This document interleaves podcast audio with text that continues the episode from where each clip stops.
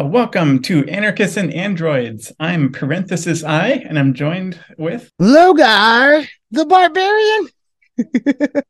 so today we'll be talking about the last three episodes of The Last of Us. The last of The Last of Us. yeah, yeah. At least until like a year or two when season two comes around. I it it it it it, it kind of weirds me out a little bit that the uh the main actors here are playing these like like like uh I guess how old is how old is Bella or Ellie Bella Ramsey's character Ellie supposed to be in this? Oh, I'm guessing about 14 or so. So like, cause like her and the young woman that she's with in episode, what, what is it? The oh, episode oh, in the mall. Seven. Yeah. Apparently they're both like 20 year old women playing 14 year old girls. Oh yeah. yeah. Well, that's often happens. Like it's kind of a cliche of like people playing high school students and they're in their 20s. Yeah, yeah, and it's it's sometimes like when you watch some of those old movies, it's like it's obvious that this is a 35 year old man or a 45 year old man playing a high school kid, like like 21 Jump Street or some shit. oh yeah, or even Back to the Future with Michael J. Fox. Oh yeah, yeah. How old was he when he did the first one? I, I wonder. The second and third one, he definitely was past the age. Oh yeah, but yeah, he's supposed to be a high school kid at that. Eh, but she, I mean, it's I watching it. I'm not like, oh, that's not a 14 year old kid. It seems very much like a 14 year old kid. But mm-hmm. then when I see somebody who looks really old these days, I'm like, wow, that that person's really old. And then I find out they're actually younger than me. I realize just how old. yeah. yeah. So maybe my judgment of just looking at somebody guessing an age isn't the best. oh yeah, definitely if they seem really old, they're probably younger than me. As a person, that's how it is. Yeah. Uh, anyhow, so I, I, there are some interesting things that went on the last three episodes. Uh, starting with the mall episode. What, what was the title of the mall? Oh, episode? Left Behind. Left Behind. Which isn't is that the name of that uh, Christian like evangelical apocalyptic story? Yeah, yeah, yeah, yeah. Left Behind, and then his famous sequel, Right Behind. Oh. Dad jokes. uh, odd story when that came when that was coming out all big. Didn't they make a movie of that at some point in time? Oh, yeah, yeah. It's like that's a whole world out there of Christian cinema that I'm unfamiliar with. I, I, met old what's his name from uh what was the the sitcom, that guy that was involved with that. Oh, um oh, Left Behind? Yeah. Oh gosh, yeah, yeah. I don't know.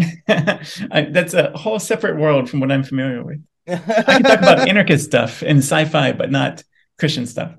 It was still in 2000. Kirk Cameron was in a Left Behind movie, uh-huh. and oddly enough, my parents' church at that time had had him had, him, had around that time. I think it was before the movie came out. They had uh, had Kirk Cameron visiting the church, and I ended up at the church with Kirk Cameron somehow in some kind of well, a potluck in the church basement with Kirk Cameron promoting his movie. so that happened. yeah, yeah. It was weird. yeah. So yeah, let's see. So episode seven left behind. There was uh, Riley. That was the name of Ellie's friend, who's played by Storm Reid, who is an actress that was in the movie that came out recently that I saw Missing. Oh, I yeah. haven't seen that one. I haven't seen. I have seen. I have seen Storm Reid and other things though. I can't. I, I can't place it. We're just looking at it. Uh, wasn't she, she was in Wrinkle in Time, and we all went to go see that as a family. Oh yeah. Uh, I think I oh, maybe we didn't take everyone. It was my daughter and I, but we went to go see Wrinkle of Time together, and that was a pretty neat little movie. Uh, I think that's where I'm recognizing her from. yeah, and I recognize her from the HBO uh, show uh, Euphoria. I need to watch that. I think is that is that worth checking out? Oh yeah, yeah. It's not science fiction at all. It's oh, more like okay. Uh, high school kids that in, do a lot of sex and drugs, basically. Oh, that's that's really fun for high school kids. You know, they really yeah, like yeah. that. I was a high school kid, and those were some of my favorite things to do. Then, yeah, yeah. yeah.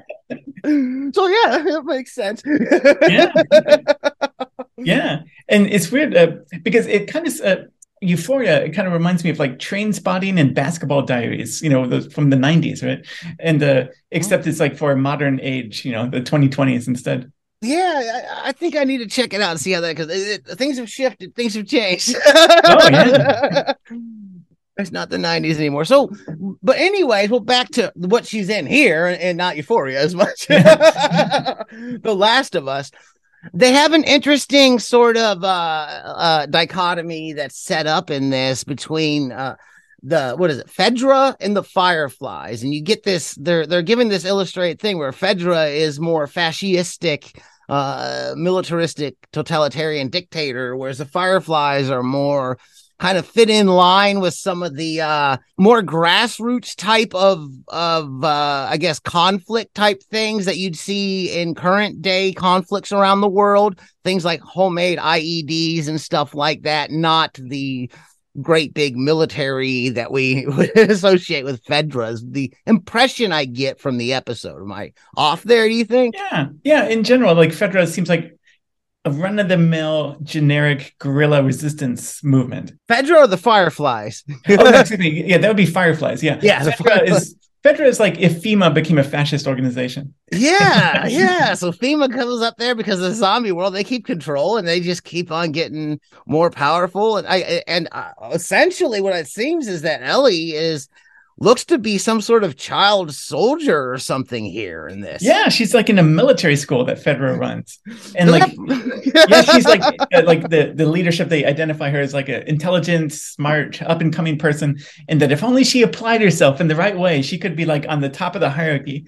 But instead, she's the rebel, and so she's like at the bottom of the barrel. Yeah, and they talk about her becoming an officer, like oh, you can climb the ladder and become an officer, so you don't have to run out there. You can come stay in here and tell everybody what to do.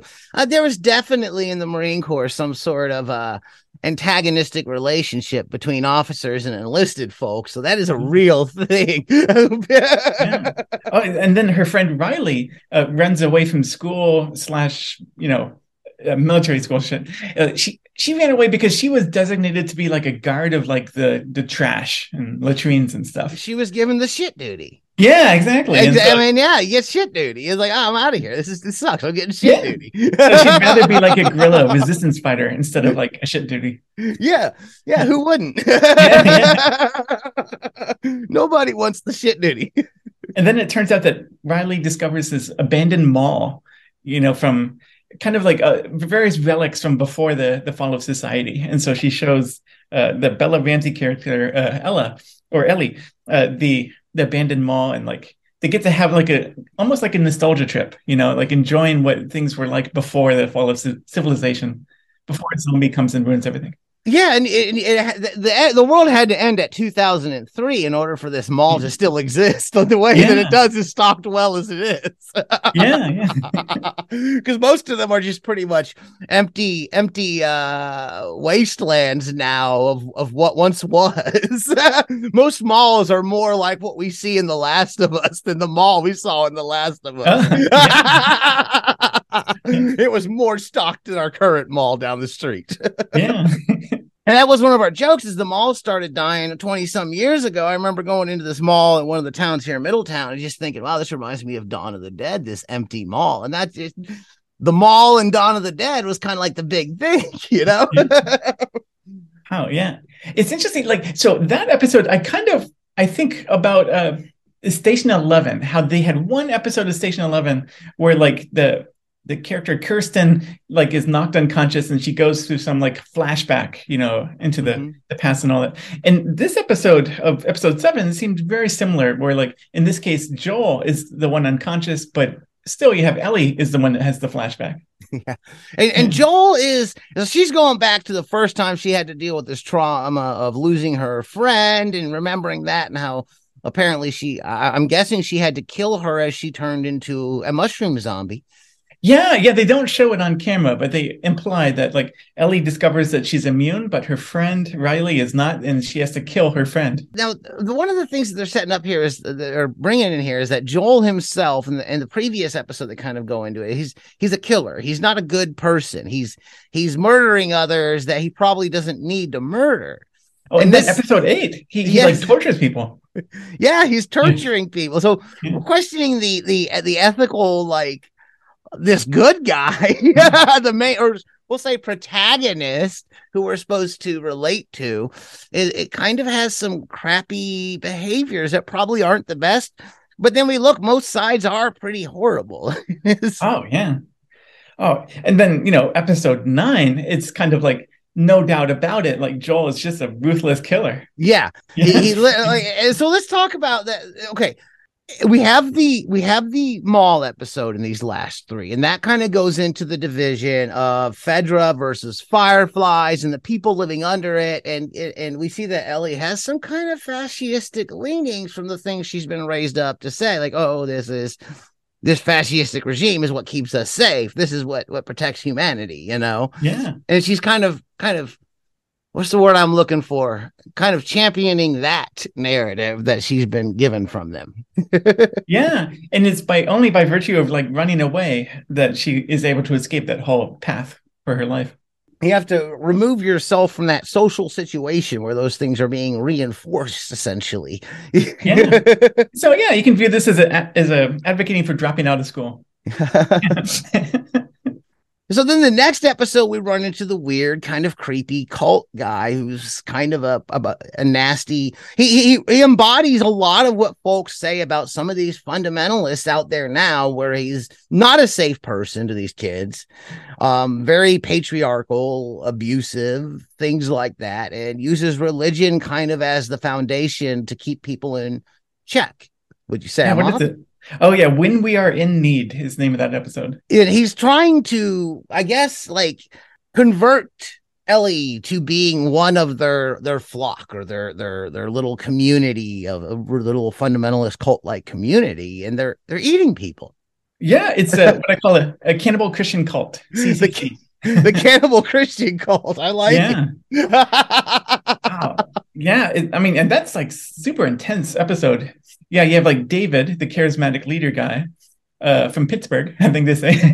yeah. But like, uh, like he comes across Ellie and he tries to like get Ellie to join the group, and then he uh, captures Ellie in cage and tries to like convince Ellie that she can be like a leader of this group.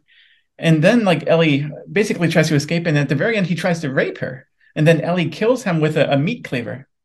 And it's like a super intense scene, and then like she runs away and then runs right into Joel. Yeah it's it is very like the the discussion between him and her is is kind of creepy it's kind of grooming the things he says to her it feels very uncomfortable when he's saying it. So i'll say that going into this it, it, it the episode has some probably triggering things in it for some folks. It's pretty uh, intense at times. It gets yeah. it gets it gets rough so man i had a hard that trigger warning after that episode like after yeah. watching the episode and then trying to go to bed, I just kept on thinking about it. Yeah. it, it, it's it's interesting. Um, now Joel Joel comes back towards the end, but we kind he towards the end of that episode to kind of save the day, and, and and they they kill off some of the more frightening fellers in the community. The rest of the community, I'm assuming, would just come back and find their bodies back there.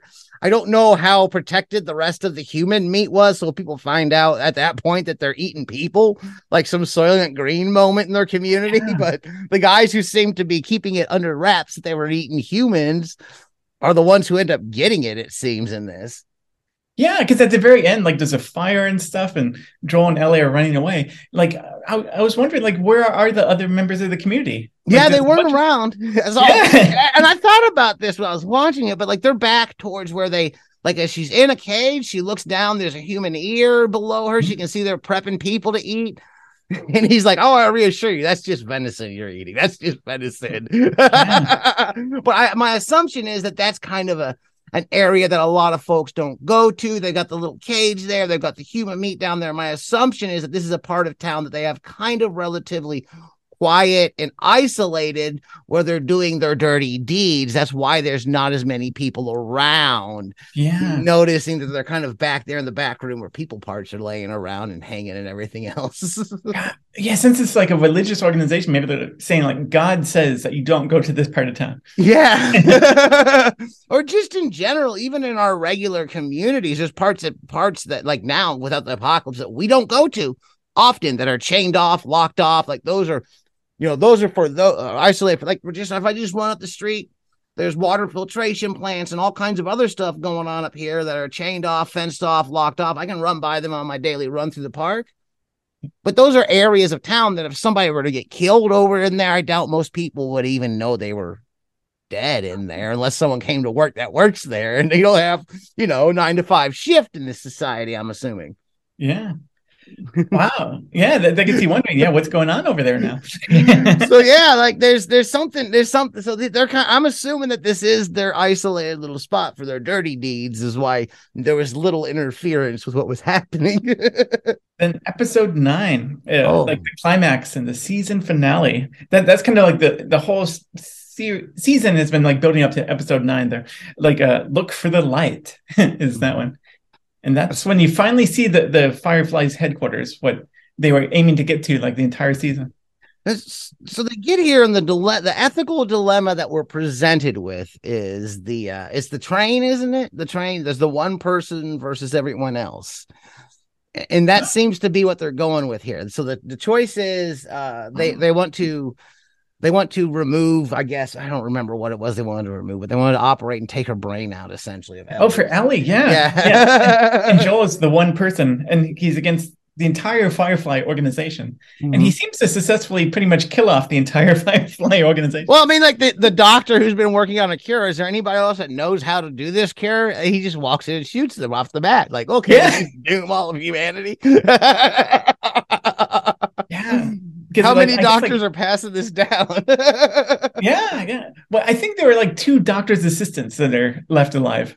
Uh, okay, so like I hope they learned a lot from him. yeah, yeah, yeah. oh man, yeah. This is oh, and the, the, episode begins with like a flashback about uh, Ellie's mother uh, is bitten by a zombie right before she gives birth to Ellie. And oh yeah, becomes immune. Yeah, and and they have like like so she's starting to turn. She can see it in her. She's like quickly cut the umbilical cord. But so making the conditions where somebody is immune, like how hard would that be? I'm questioning if that's how she got it. It seems kind of odd. I don't know if I buy it entirely. That because mom had it, now you're suddenly immune. I guess it could work like that. I'm not as good enough of a scientist to say that's how it would work. Yeah. Oh, it's like a vaccine. You know, you get just yeah. like a little bit of the zombie infection. I guess you just got just a tiny bit, not enough to do anything, but enough to build up some kind of antibody. But yeah, antibodies against fungus. Yeah. Do you? If a newborn baby Ellie had the zombie infection, would she be like this little zombie baby that like crawls and bites people? oh, I'll bet you there were zombie babies through this. If everybody's getting it and you know you got your mom carrier, mom's infected, guess what? Mom's munching on the kid. Horrifying, horrifying things to think about would occur. Yeah, yeah. I would love to see that. They're like a little baby like moving fast and like jumping and biting people. oh no, mom yeah. had a baby and his head popped off. Remember that? Oh, oh, I'm thinking, was it that Monty Python Quest for the Holy Grail when they have that little rabbit and it looks cute, but then it jumps and bites and kills people? It'd be like that for a zombie baby. Baby zombies, baby zombies. yeah, yeah. Maybe we create a new little card game or something. Baby zombies. You gotta go around each table as baby zombies. Anyways.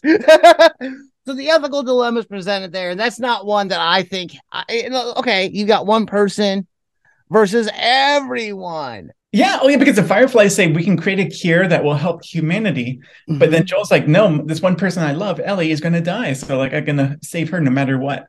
And but one thing I notice is both those two sides they never think to ask Ellie what does she want to do. Yeah, she yeah. doesn't really give him the choice, and she's kept kind of in the dark about what's going on, so she doesn't really have that autonomy in that moment to give decisions. My question is why.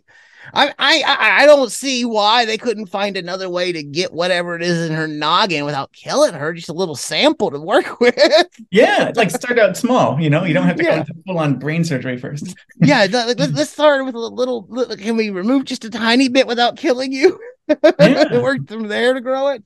I don't know. I, am not the one wrote. Now, I, I also put out there like these backgrounds, these stories. She's raised as a child soldier. He's like running around killing everybody, the last survivor. Extremely video game storyline, plotline, and because yeah. it gives you plenty of opportunity to have these badasses running around shooting things up in a video game. oh, oh, yeah. Oh, that, that's oh, it's weird like with Ellie's story though, because like they show with episode nine that initially like the mom gives birth and then hands baby Ellie over to Marlene, the firefly mm-hmm. firefly leader. But then at some point, Marlene must have handed Ellie over to Fedra and to have Ellie be part of the military school. And it was only after running away from the Fedra military school that she rejoined Marlene. Yeah, how did she get in? How did she get to Fedra? Did they capture her? Did I was this in an earlier episode? Did I miss something? Oh, you can like trace like the whole relationship of Marlene and Ellie, and Marlene is just never really into Ellie, really, and because it starts off like Ellie is born and the mom's like pleading, like please, please, please take my baby, and Marlene is initially reluctant to do that, and then like later on, you know, she at some point hands Ellie over to Fedra, and then later on gets Ellie back, but then hands Ellie over again to Joel to do the cross country trip, which Marlene herself is doing a cross country trip, but she just didn't want to do traveling with Ellie. I guess. and she said something too. She said something about the uh, about her crossing country, how she had something like five uh, bodyguards or people escorting her cross country, and a lot of them got killed along the way, whereas hmm. Joel and Ellie made their way without dying. Yeah, but they almost got killed many times, though. Oh yeah, oh yeah, yeah. that's the adventure. They're the last of us. The, the yeah. Joel and Ellie are the last of us. They're the last two survivors because we got a child soldier and a badass.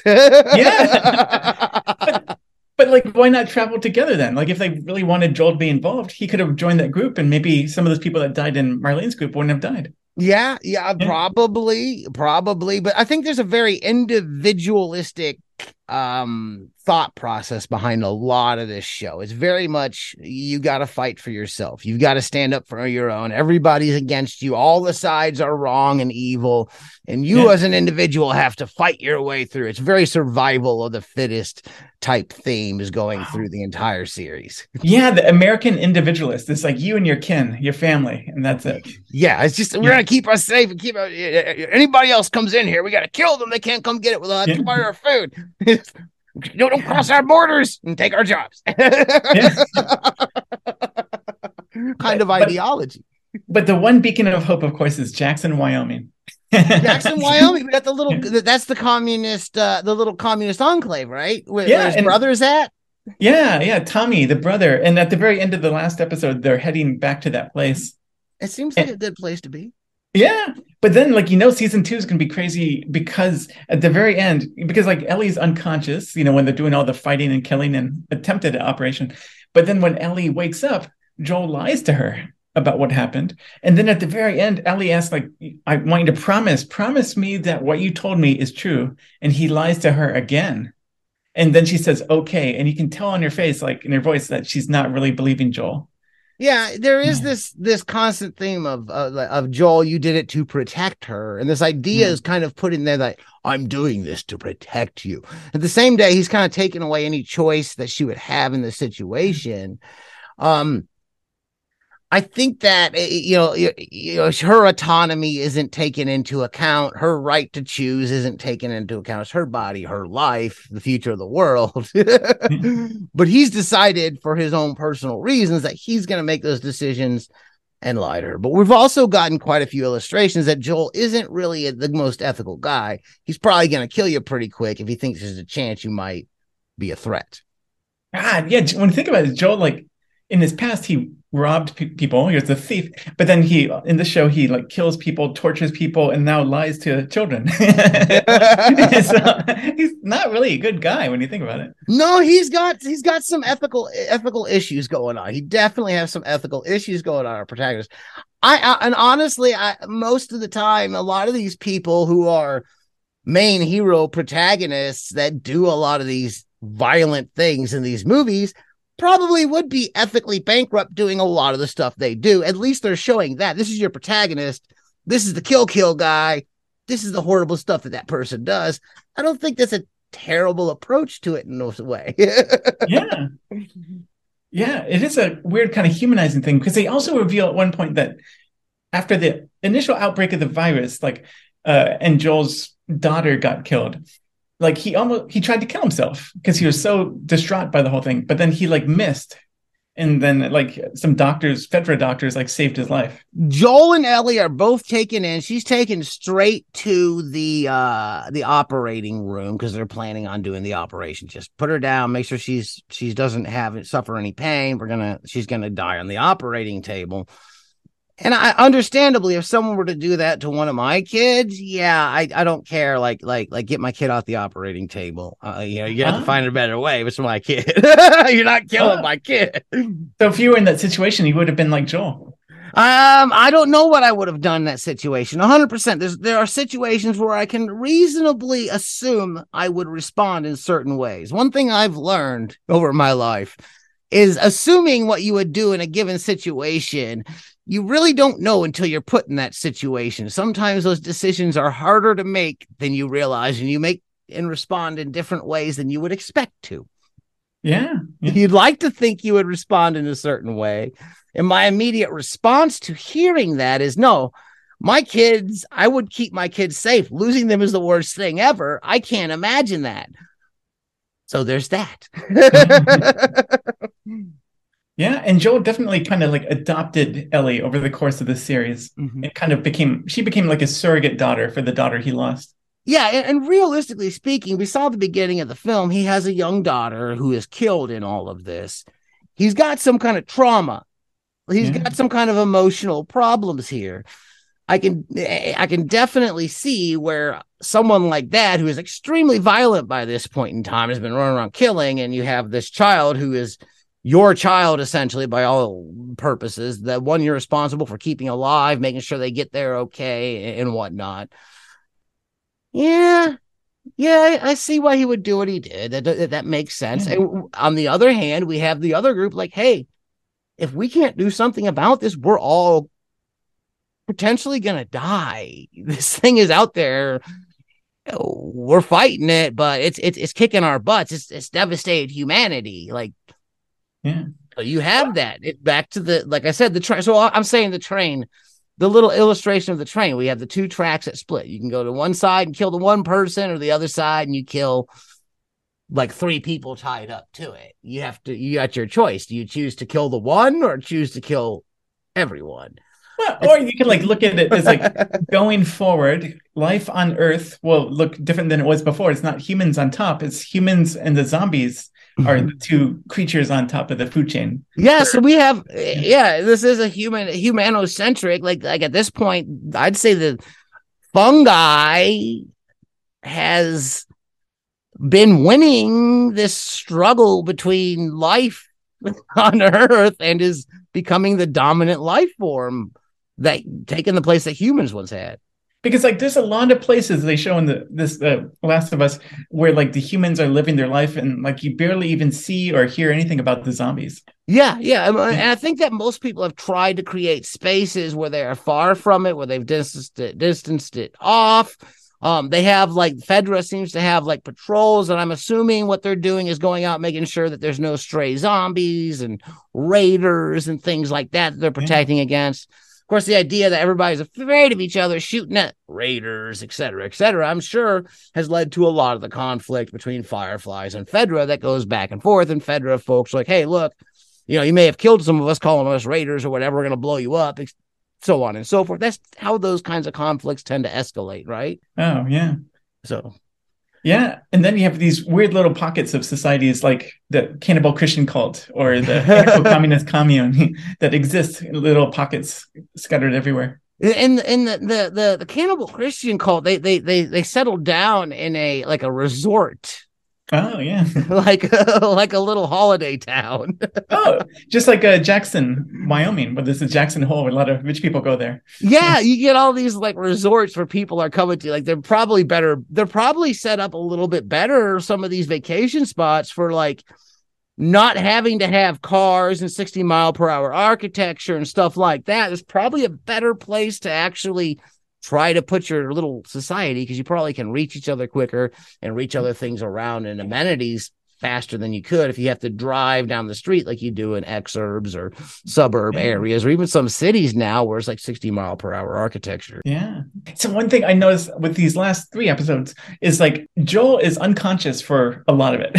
Yeah. Like, uh, because like uh, uh, he's unconscious, you know, because of the, being attacked in the first, uh, you know, episode uh, seven and eight, and then he's like knocked out by the Firefly people, and he's unconscious again, and that's when they take Ellie, and then Ellie is basically imprisoned by different people every episode.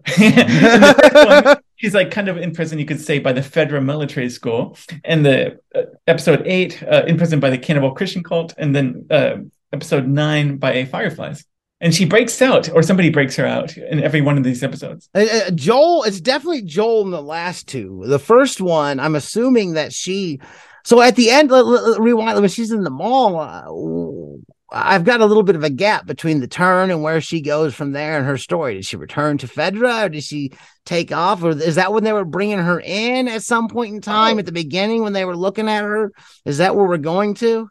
Oh, so I think the episode seven that takes place that basically tells how she broke out of the military, or actually her friend uh, broke her out of the military school. And then she mentions Marlene was like her friend's boss in the mm-hmm. Fireflies. Mm-hmm. And so it's kind of implied that after Ellie like discovers that she's immune and kills her friend, she then finds Mar- Marlene and joins up with her. And then I guess Marlene's like, "Oh, it's good to see you," and then we got to get somebody else to get you out of here. Yeah, because Marlene doesn't really like Ellie, it seems. well, we're about on time. Did you have anything else we wanted to touch on with this episode that we haven't touched on? Oh, let's see. Uh, no, that's it. It's a. Uh, no, just I would say, yeah, this show is my favorite zombie story. period. I was never really into zombie stuff that much until like this show. I I'm not I I liked some zombie stuff when I was younger. I, I have been I've been very um what's the word I'm looking for? Disillusioned with the zombie genre. I don't know how I feel about The Last of Us at this point. I wouldn't put it as a favorite, but it's also not terrible. There's some interesting things going on. Oh, so, what is your favorite zombie story? I don't know if I can get. I, I mean, when I was younger, I would have probably said the original Dawn of the Dead oh, was one of my favorites. Uh, I think I like that even more than the original Night of the Living Dead. But like, I'm not a big zombie person, like you said. it's not like I got a bunch of. Oh, I love those zombie movies. Um, there were a lot of them that I haven't cared for, and they seem to just kind of. I don't know. if you've enjoyed what you've heard here today, uh, we'll be back with more. Thank you for listening. we may be changing where the podcast is going up, so keep an eye out and we'll drop out information on that. For now, it'll be on the regular feed. Um, and probably the day that we're dropping these will change as well, correct? Possibly. Yeah. So so pay attention to more. Uh parenthesis I, where can they find you on the internet? Uh, well, I have some of my writings on uh, parenthesisi.blogspot.com, and I'm on Mastodon at parenthesis eye. That's spelled E Y E. Excellent. And you can, uh, if you go to hoboscollective.com, there's a newsletter there. You can sign up to see what we're doing over here. We're going to be coming out with a lot more.